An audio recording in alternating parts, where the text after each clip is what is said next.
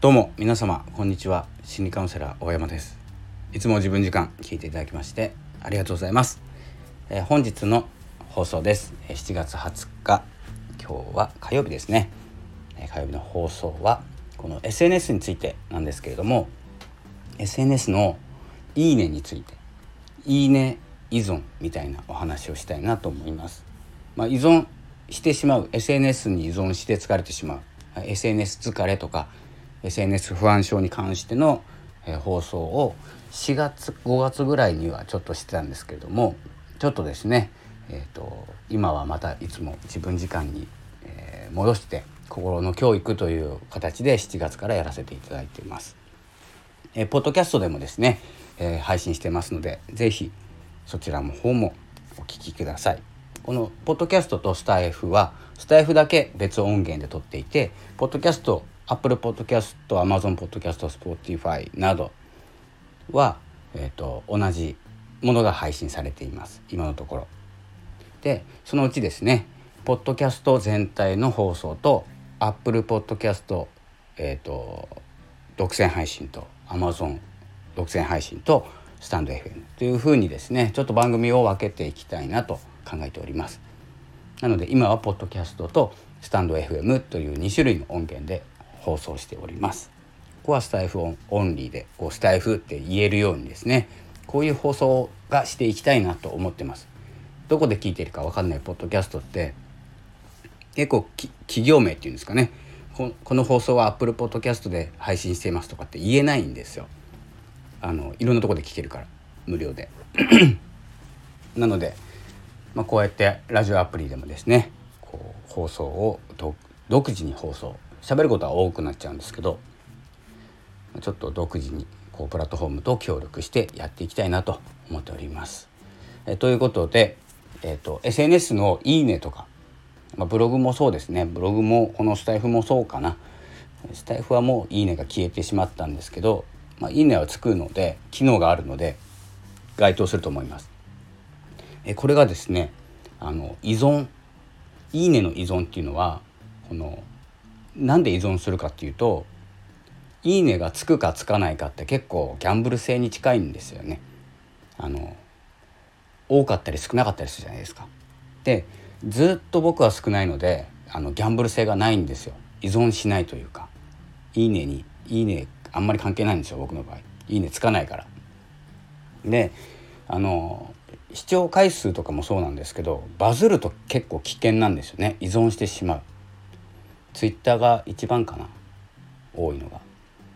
ボーンといきなりハッシュタグかハッシュタグかなんかでボーンと「いいね」が増えたとします。まあ100とか200とか。まあ行く時は1,000とか行くんですかね。分かんないんですけど。すると何が起きるかっていうと次どんなことしたら跳ねるだろうとかって考えるのは、まあ、マーケティングしていく部分ではいいんですけどビジネスで使ってるとかはいいんですけど趣味でとかあのお友達とやってるとかっていう方は結構依存しやすいというか次どんなことをしたらいいねがもらえるんだろう。こうドキドキ感というかギャンブル感というか。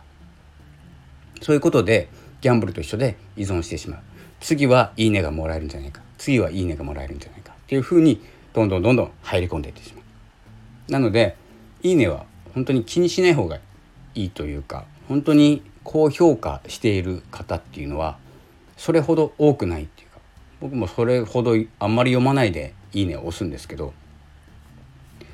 あのそれぐらいですねあの軽いタッチで考えた方がいいんじゃないかなって思います。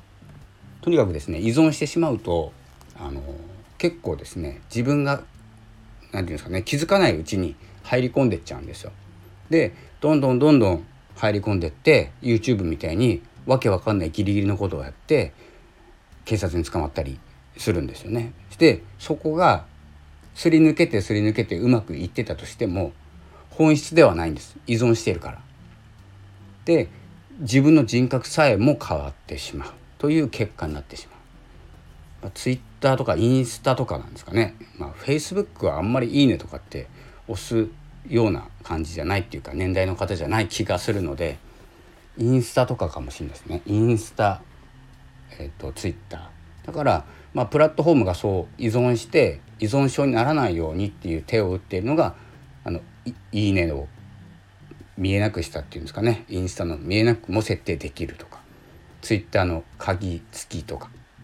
っていうのがプラットフォーム側がこう何て言うんですかね。自由に使っていいんだけどプラットフォーム側がルールを決めていかないと結構依存度が増えていってまあこうですねメンタルヘルスの部分でも心配があるっていうことでおそらくこういう機能をつけていますのでスタイフもそうですよね。最初見えた「いいね」が見えたのに消えましたよね。だから気にしすぎて依存してしまうんですよね。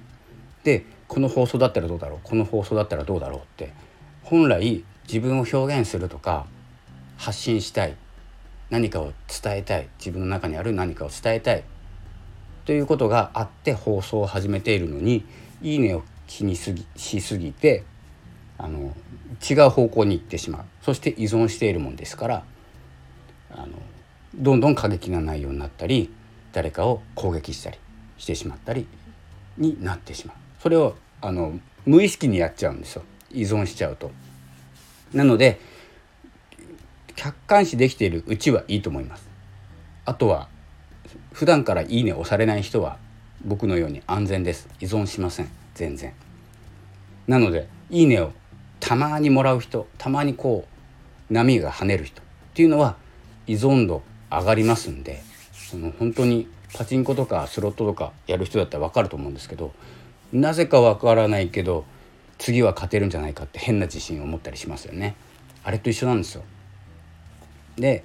結構この依存度が高くて